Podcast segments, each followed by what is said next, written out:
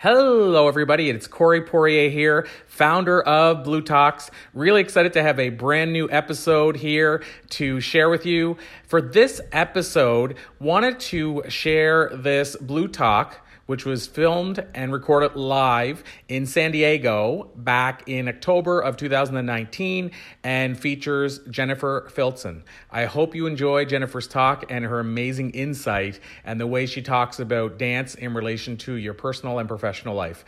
Hope you enjoy.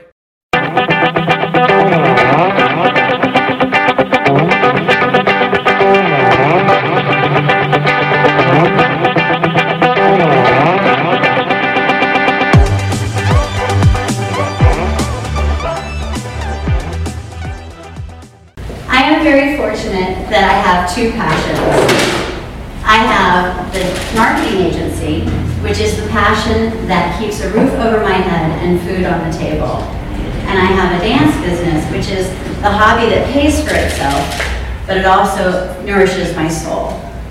And together, they create a beautiful life for me. I cannot imagine life without both passions. And I'm also very lucky that my husband shares these passions with me. He works with me in my marketing agency, and he also owns the West Coast Swing Dance Company with me. And about once a week, we will go out dancing at a local bar and dance to live music. And we live in Monterey, California, where it's a lot of tourists come and see us. And so they'll see us dance in this bar and they'll say, wow, you guys are pretty good. I wish I could dance like that. But usually someone says, I have two left feet. Every time I hear someone say, I have two left feet, I am reminded of my own journey because I was not born a, a good dancer. When I was little and all the other little girls that I knew had the cute little tutus and the cute little ballet slippers, um, they were going to dance class. And me, I was too shy to go to dance class. What I preferred to do was to dance in my living room I lived in one of those 1970s houses with a sunken living room. Do you remember those? Right? And the TV is right here. And then behind me is the wide step that I would call my stage. And I would get up on my stage and I'd mimic the glamorous variety show dancers that I saw on the screen, just doing my own thing. By age six, I declared, I'm going to be a rock star. I totally envisioned myself up on the stage, singing and dancing with my name in bright lights behind me. This is a picture of me at my fifth grade talent show, singing, pointing to the proverbial name in lights, Jenny Filzen. I've always been kind of a dreamer. At age 15, I started moving toward the dream of being a rock star. And what happened was in high school, I had the opportunity to audition for an elite vocal ensemble. Problem was, is that I also had to audition dancing, and I didn't have any formal dance training whatsoever. So I knew that if I wanted to do this dream of mine, I needed to combat my fears and just go for it. Now, at 15 years of age, I'm thinking, oh, I'll be in the same jazz class as all my girlfriends, right? No, no, no. They were so far advanced and skilled that they were way ahead of me. I had to join the jazz class for the seven year olds who both literally and figuratively danced circles around me. it was quite awkward. But there was something about dance that just kept me going week after week, month after month, year after year, and I never stopped dancing it was a combination of all the friendships that I made and how my body felt so strong and limber and how I had to wrap my head around difficult choreography and the music. The music was always so good. So I just kept going. Now fast forward to my 30s, I'm at a local jazz studio and I have the opportunity to become a teacher for the first time because the owner of the studio went on maternity leave. So I volunteered to teach and oh my gosh, I loved it. I discovered that I loved teaching dance. And then shortly after that, I learned partner dancing. So I went and took salsa lessons and ballroom lessons, and then I went to West Coast Swing, and that was where I was like, oh, this is my dance. I love West Coast Swing. It captured my imagination and my heart. So,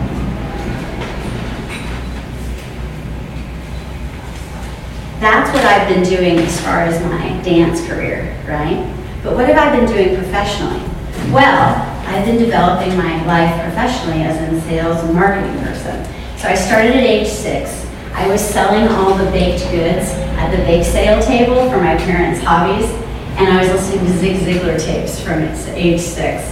But if you want to be good in business and marketing, you also need to do like you do with dance. You need to take lessons. You need to practice your skills. And so I go to conventions and I go to trainings. I even teach marketing and sales to people. So in 2018, I went to a convention and there was a keynote speaker. His name is Johnny Campbell. And he got up in front of the crowd and he says, if you want to close more deals, you need the three C's clarity, confidence, and certainty. For when you clearly deliver your message and you confidently deliver it, then the audience will be certain as to what the next steps are. And it really hit me. I was like, wow, that's, that's really cool, the three C's. But why does that sound so familiar to me?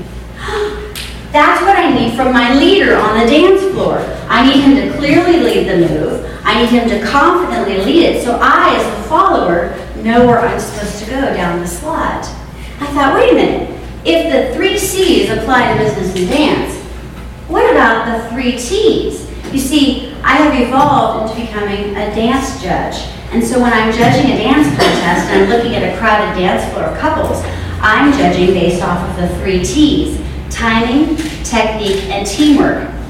The winning couple has great timing to the music. They also have excellent footwork and body flight technique. And they work together as a unit versus working against each other. I was like, wait a minute, that's what a business needs as well. You need to have excellent timing to market. You need to have beautiful technique that goes into the development of your products and services. And your team needs to work together as a unit. And that's when it struck me. Oh my gosh, if all these things apply to both dance and business, everything I teach on the dance floor totally goes to business as well. Confidence, trust, showmanship, etiquette, stretching, discipline, all of that. It's amazing. And that is when I decided to write my book, What Dancing Taught Me About Running a Successful Business. Now, if anyone accuses me of having an agenda, I will admit I do. And it's a two part agenda. The first part of my agenda is I want to remove the mystique and intimidation fear factor around dance for non-dancers. There are so many people who say, I have two left feet, and they are scared to even try. And so if I talk about it in familiar terms, like we do with business, because we all have to work, right? Then maybe you can possibly talk yourself into going to dance class and getting this into your body so you can also apply it at work. The other agenda that I have is to remove all negative stigmas against boys and men who dance. Boys and men who dance are not sissies. These are skilled athletes. People like Patrick Swayze, Mikhail Baryshnikov, Gene Kelly. They are definitely amazingly talented athletes. And let me tell you something. Any guy that can dance is worth his weight in gold. Just go to any party with live music and look at the guy who can dance, and there is a line of women waiting to dance with this guy at the next song, right? So what I'd like to do next is talk about three terms that we use in dance that we also can use in business so you can take it with you and apply it in your own life. Sound good? Yeah. Okay, cool. The first one is attitude. Attitude is actually a leg position where the leg is at a 45 degree bend. You can have it in front, you can have it in back, you can have an attitude spin, an attitude turn, an attitude kick. As long as that leg is bent, right? But also too, in order to get up on the stage, you need a larger than life attitude. You need to articulate all of your movements so everybody in the back row can see what you're doing. And it's more than just that, too. It's also having the attitude of pushing through the pain, the sweat, the tears, of wrapping your head around that choreography and perfecting your dance so you can have a glorious three minute performance on stage. But also, too, think about it. We need a positive can do, will do attitude at work, too, don't we? And we can all spot when we go into a business where the attitude is not so great. Imagine that time that you went and you tried to order a coffee to your specifications and maybe you got an eye roll or someone told you, no, no, can't do that, not in the policy. That's, that kind of attitude is going to get you some one-star reviews. But when you have a can do, will do attitude, and your team has great morale, and they're just doing everything they possibly can to provide a beautiful, positive customer service experience, that is a palpable, beautiful, positive energy attitude that the customers feel. And not only the customers, but your vendors and your rainmakers also feel that positive attitude. So, attitude. The next topic I want to talk about is commitment. But before I start talking about how it applies to dance, I want to set it up with a little bit of a story. In Monterey and Carmel, we have a lot of dance students who are baby boomers. And a lot of them are very happy to be single. They're not interested at all in being in a committed relationship. But every year I like to call a theme. And this particular January, the very first class of the year, I said, hey everybody, this year's theme is going to be commitment. And I heard several audible groans like, oh my God. And one guy proceeded to start walking out of the class. No, no, I'm not talking about commitment in relationships. I'm talking about commitment from one side of the body to the other. You see, when I commit fully weight, full weight to my one side of my body, my nose is over my toes, I am therefore able to lift my leg, just as these guys are doing here in this picture. They have to fully commit their weight to their left side so they can pick up their right foot. But if you are split weight, your nose is not over your toes and your nose is going straight down, you now form a bridge. And it's very difficult for you to lift the leg and move forward or backward or sideways. You become a bridge and you become stagnant, and everyone can pass you by. It's not until you fully commit your weight that you can therefore progress forwards or backwards or sideways. Interestingly enough, same thing with business, right? When we fully commit, we are committed to developing our team. We are committed to providing a wonderful, positive experience for our clients. We are committed to taking good care of our vendors and our rainmakers. And so everyone is feeling like we're in a committed relationship, like a marriage. We're all in, right? And it provides a beautiful experience. Because I'll tell you something if your business is not fully committed, then they also form a bridge and they remain stagnant and they are not able to go forwards or even sideways. And the competition passes them by. Commitment. The third one is follow through. Now, for those of you who are not dancers, you probably see follow through a lot in sports, such as anyone tossing or throwing a ball or swinging a club. You know that you need to fully commit and follow through to throw that ball for the trajectory to go at the pitch and distance that you want it to go, right? If you only do the follow through halfway, it kind of doesn't, not only does the ball not travel far, but it also looks disjointed, right? Same thing in follow through and dance. I need to make certain that I articulate all the way out to my fingers and all the way out to my toes as I do a movement, right? As opposed to, eh, it looks disjointed. And then guess what it also looks like? It looks like I lack confidence. Well, same thing in business. When you are fully committed, you need to put the cherry on top by following through. You need to make sure that you call the customer like you said you would keep those appointments like you promised you would, deliver those products and services as you said you would do so. That follow through is so important. Otherwise, your business looks disjointed and that you lack confidence. Do you see how all these terms apply to business? Isn't that cool? Well, I'll bet you some of you have hobbies that have similar terms that apply to business, right? So here's, here's a couple that I thought of. How many of you have ever done martial arts? Martial arts, excellent, taekwondo, jiu-jitsu, etc. All right, if you want to dominate on the competition floor of martial arts, you need balance, speed, and strategy. Yes? Well, guess what you need in business? Your business also needs to be well balanced. You need to operate with speed, and you definitely need to be strategic in order to dominate the competition. And how many of you like to play video games?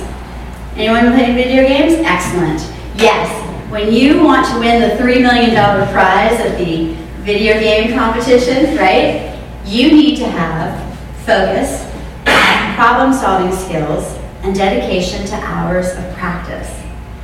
There are several practices that go on therapy practice, medical practice, dental practice, engineering practice, law practice, and they need to have focus, problem solving skills, and yes, dedication to hours of practice.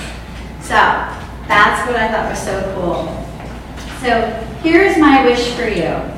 My wish for you is that the next time you hear someone say, I have two left feet, or even if you say it yourself, I have two left feet, I hope that you'll remember my journey, how I went from zero to hero, and now an instructor on the dance floor. So if I can do it, you can do it. My also, my other wish for you is that if you combine the three T's in your business and make certain that your client experience has the three C's and you sprinkle in some great attitude, excellent commitment, and all the way follow through, your business will be poetry in motion.